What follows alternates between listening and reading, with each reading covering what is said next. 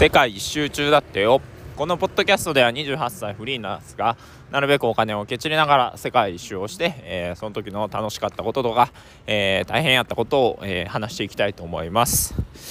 今日はねうーんまあ佐藤午後はもう本当にルーティンと言っていいほど、えカフェに行って、え朝ごはん食べてでカフェで仕事をしてで一旦戻ってきて共用スペースで、えー、仲良くなったインド人、えー、フィンランド人ロシア人オーストラリア人と喋ってでまたちょっと昼ご飯食べて昼寝して、えー、で午後また仕事をしてで夜はまあ誰かと飲みに行くみたいな感じになってきましたね。でまあ本当にこれぐらいなんですけど、まあ、夜はね、えー、昨日おととい昨日おとといか。はえー、っとね Tinder で会った女の子と飲んできたけど友達連れてきてしかもその友達が英語わからんから微妙に気まずい感じになっていたと。いうことだったんでまあ今日はね、えー、まあ特に何もせんでええわと。思って、えー、夜はまあ1人でちょっと散歩しに出かけましたね。で横にねメコン川流れててこのメコン川って多分、えー、ベトナムもカンボジアも流れてたような気がする。だから本当東南アジアのいろんな国をね、えー、流れてる川なんですけどこのメコン川沿い歩いていったらちょっと前にね実は昼間に歩いてたんですけど昼間はね何もない本当川沿いのところだなって感じだったんですけど夜がね結構こうなんだろうなストリートフードというかいろんなお店が出てえー、すごい賑やかな感じだったんですよね。でまあ服とかねもう本当にいろんな屋台が出ていて、えー、今多分とてもうるさくなったんですけどね大通り沿いに来たんで。でまあそこでこういろいろご飯を探していたんですけど、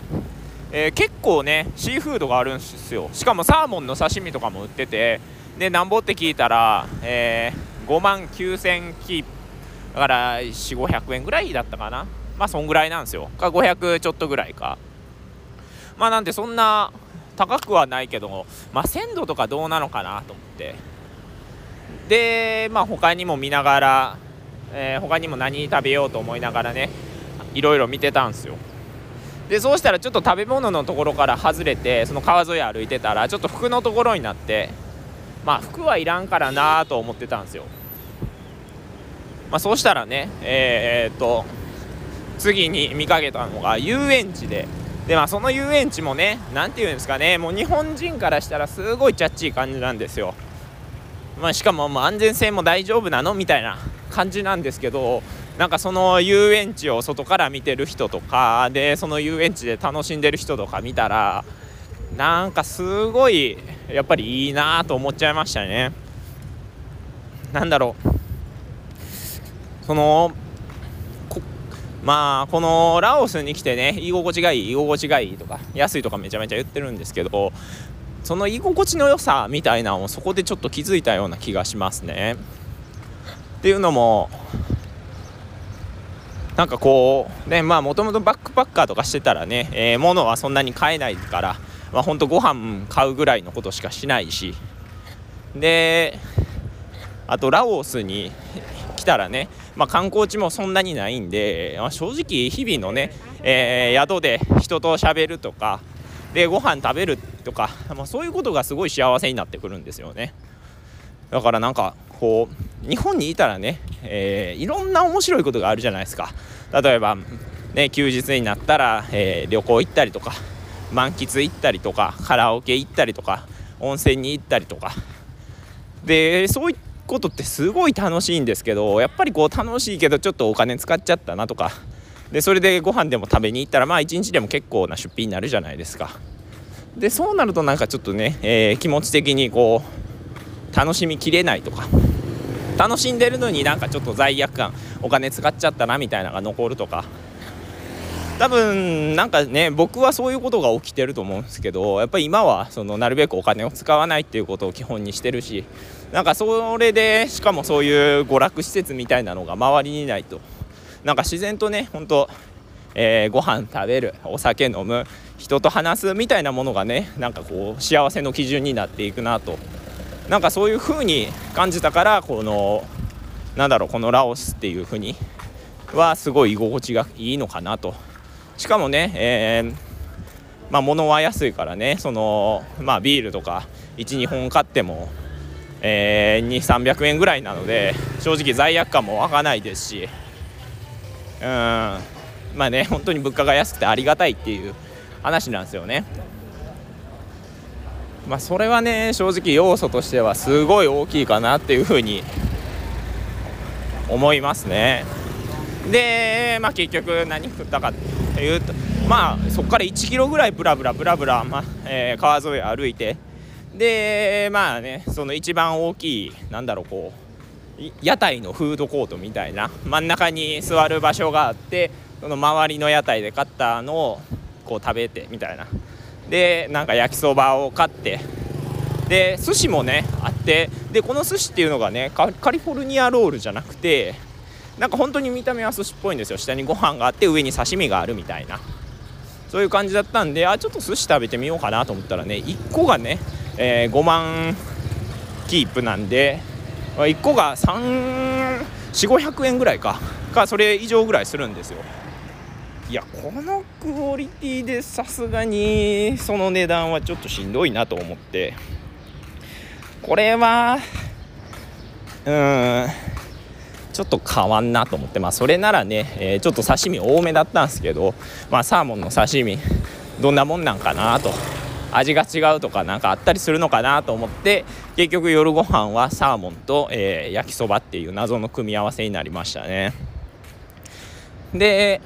あのサーモンのまあ、焼きそば買ってからサーモン買おうとしたんですけど、まあ、その時ね屋台に行った時に手に焼きそばと、まあ、もう片方の手にね2リットルの水のボトル持ってたんで財布取り出せなかったんですよ。だから横でおばちゃんたちが座ってるところにちょっと焼きそばお貸してくれみたいなこと言ったらええよみたいな感じで言ってくれたんでお貸してもらったんですよね。でその後、えー、お金のやり取りしてサーモン買ってよっしゃどっか席探そうかなって言ったらおばちゃんたちがねここ座りゃええやみたいな感じで言ってくれたんでね。あじゃあ座らせてもらうわということで座らせてもらいましたね。でまあおばちゃんたちもうまあ僕が明らかに外国人っていうのは分かってたんでね。なんかまあ別に話しかけてくることもなかったんですけどなんかその座りゃええやんみたいな感じのそのとなんかたまにね、えー、なんかこれ食うみたいなとか聞いてくれたりとか、で僕がね、えー、刺身食べるって聞いたら多かったんで量が。いやもうちょっともう腹がいっぱいやともう。そろそろで口から出てくるみたいなジェスチャーとかしてくれてね。なんかそんな少しのやり取りだけでもなんかこう楽しかったなというふうに思いましたね。なんでしょうねなんか日本にいるとねまあもちろんこう地元とかに住んでたらこう友達と会うことは別にそんな珍しいことでもないですしねこう人と話してこう楽しいみたいなっていうのをめちゃくちゃ思ったっていうあんまり心に残るってことはねそんなあった覚えがないんですけどやっぱり外国に来てでしかも基本的に言葉が通じない場所だとなんかねちょっと喋るぐらいのことがまあしかもまあ喋るどころかジェスチャーでちょっとこうやり取りするぐらいのことがなんかこんなにもね嬉しいことなんだなっていうふうにね感じましたね。でそれで満足して宿戻ってたらねで案の定共用スペースではねもうそのインド人と、えー、フィンランド人、えー、オーストラリア人あとこういくつかの人たちがこう飲んでたんでもうそこに合流して一緒にお酒を飲んでましたね。まあやっぱり前ねうどん谷に行ったところでねあの宿がすごいあのなんか監獄みたいだったみたいな話をしたんですけどやっぱりここの今ねあのラオスにいる宿も、まあ、すごいこう共用スペースが外にあってこう気持ちいいところだからみんな人が集まってでそうすると自然に喋って交流生まれるみたいな場所なんで、まあ、今回はねすごいいい宿を取ったなと。で本当はチェックアウトだったんですけどまあねえー、まあちょっと仕事もまだいくつか残ってるしもうちょっといようと思っておばちゃんにあと4日ぐらい泊まらせてくれって言ったらちょっと割引たるわみたいなことも話してくれてね。あおばちゃんありがとうみたいな感じで言ったんですけど、まあ、実際どんぐらいの割引だったんかよく分からなかったんですけどね。あのー、エクスペディアとかで予約してたんでそのエクスペディアとかなんかこう割引が自動的に効いてるというか。あーしまった。違う道歩いてた。なんで本当の値段が正直分からなかったんでまあでも1泊まあ計算したら500円ちょっとぐらいなんでまあ 全然安い方かなというふうに感じます。なのでね、えー、当分ポッドキャストではなんかはい午前は仕事して、えー、午前と午後ちょっと仕事してで夜飲み会をしてますっていうのが続くかなと。なんかねなんかやらないといけないかなっていうのもちょっと思うんですよ。観光地行ったりとか。まあ来週はねさすがにちょっと首都のビエンチャン離れちゃうところ行こうかなと思うんですけど。ただあまりにも居心地が良すぎてね、えー、あんまり宿周辺に行っていないっていう何してんだって話なんですけど。まあ、ちょっとタイと同じような居心地宿が宿が宿と周りがこう居心地よすぎてあんまり離れられない現象が起きてるなということなんで当分こんなダラダラしたのを続けていこうと思います。ではさようなら。